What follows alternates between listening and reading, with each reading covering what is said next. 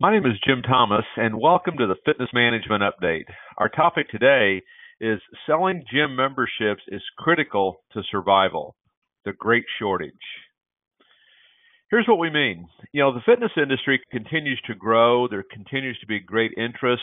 Uh, there's tremendous uh, advances in equipment. There's uh, there's money out there. Uh, there's great locations. Uh, there's so many great things that are happening. And the thing that we see, whereas the, the great shortage exists, is in committed, highly dedicated, great salespeople. You know, too many people they're looking to wait for things to happen. Uh, they they want to handle interested people. They've not really committed to this career in sales. And some of the things that we found to be true is that the best salespeople, they have a genuine desire to persuade. And you know what these people understand, it's more about their attitude toward the customer than it is the customer's attitude toward them. And what I mean by that is is we've got a product that's going to help everybody look better, feel better, even perhaps live longer. Who does not want that?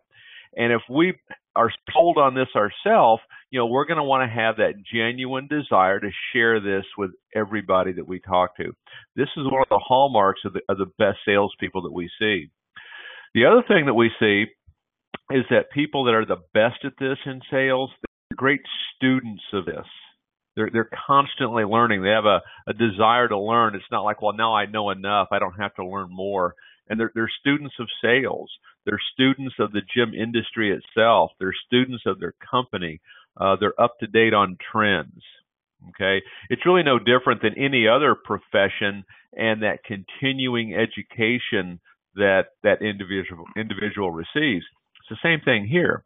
Now, let me give you a, something to think about. You know, the average CEO in America reads five books per month.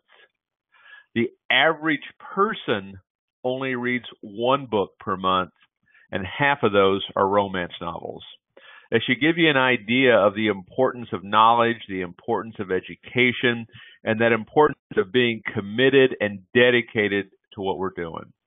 My name is Jim Thomas, and this has been the Fitness Management Update.